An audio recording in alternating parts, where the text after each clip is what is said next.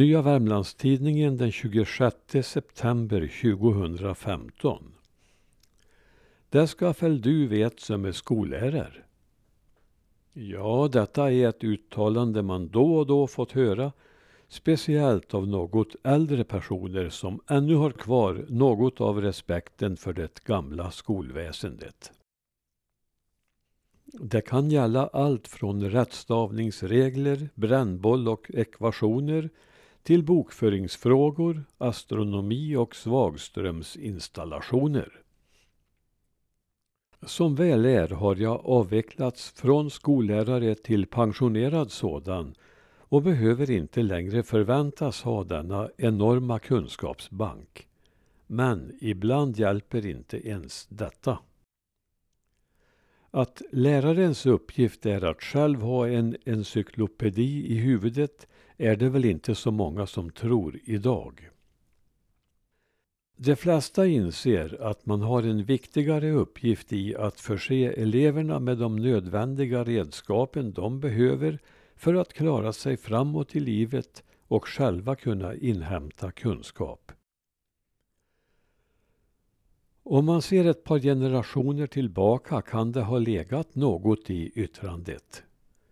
De gamla folkskollärarna var ofta mycket välutbildade, inte enbart som pedagoger, och deltog i kommunpolitiken, var kassörer i idrottsföreningen, hade bisyssla som kantorer, ledde kyrkokören och var behjälpliga med olika skrivuppdrag.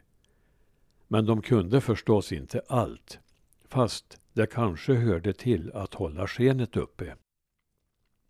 Det gav väl också lite extra status. Den statusen är idag helt borta, på gott och ont.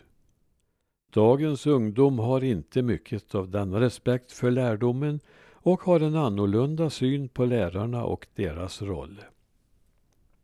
Kunskapsfokus har flyttats på någon generation i takt med att den nya tekniken fått allt större utrymme.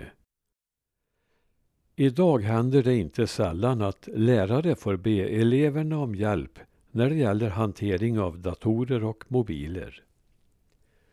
Samtidigt som det är en befrielse att övertron på lärarna har klingat av är det beklagligt att elevernas och även föräldrarnas respekt för läraryrket sjunkit till dagens nivå. Även om läraren inte längre förväntas veta allt är yrket fortfarande ett av våra viktigaste. Men som sagt, idag behöver inte en lärare veta allt. I alla fall inte en pensionerad sådan. Efter att ha arbetat i över 40 år i skolans värld och i nästan lika många år deltidsarbetat som journalist vet jag att dessa två yrken har mycket gemensamt. Det gäller för båda att väcka intresse, att försöka förklara svåra sammanhang på ett lättbegripligt sätt. Därvidlag skiljer de sig från poetens skrå, där det ofta tycks vara viktigast att skriva så att så få som möjligt begriper. En av mina favoritkåsörer, Torsten Ehrenmark, har beskrivit journalistens yrke på ett sätt som också i hög grad skulle kunna gälla skollärarens. En journalist, eller alltså en skollärare, hinner aldrig bli expert på något område utan måste vara insatt på de flesta områden. Det vill säga, det gäller att kunna litet om mycket.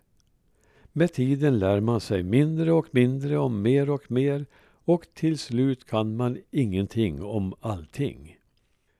Ungefär så föll herr Ehrenmarks ord och jag är på väg. Men för all del, det behövs väl folk med bred och tunn kunskap om olika ämnen. Man kan förhoppningsvis få en vidare överblick än experterna har. Även i min journalistiska verksamhet har jag då och då blivit tagen för orakel i ämnen som jag någon gång har skrivit om. Att jag har berättat mycket om norra Värmland betyder inte att jag har all samlad kunskap om området. Men jag har en god överblick och kan ofta svara på hur och var frågeställaren kan få reda på mer. Men kunskap om allt jag har skrivit har jag tyvärr inte kvar i minnet.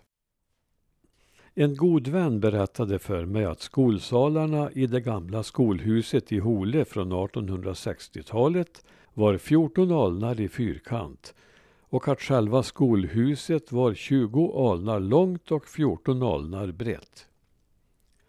Jag höll med om att det lät troligt men frågade ändå hur han kunde veta det. Men det är ju du själv som har skrivit det, sa han lite förvånad över att jag inte själv visste det. För all del, det var uppgifter som följde med i en artikel om de gamla skolhusen, skriven av mig ett par decennier tidigare, men som inte hade känts helt nödvändiga att lägga på minnet. För en tid sedan ringde en vänlig dam till min hustru, jag var själv inte hemma, och frågade efter mig, för han är visst expert på kinesiska frimärken, sa damen. Min hustru tyckte nog att jag hade dolt denna vurm väl och förvandlades till ett stort frågetecken. Är han?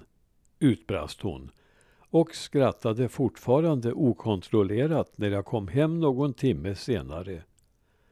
Vi sökte tillsammans efter en förklaring till denna expertutnämning och kom till slut fram till att jag på 1980-talet hade skrivit en artikel om en gammal lärarkollega som var Sveriges enda godkända importör av frimärken från Kina.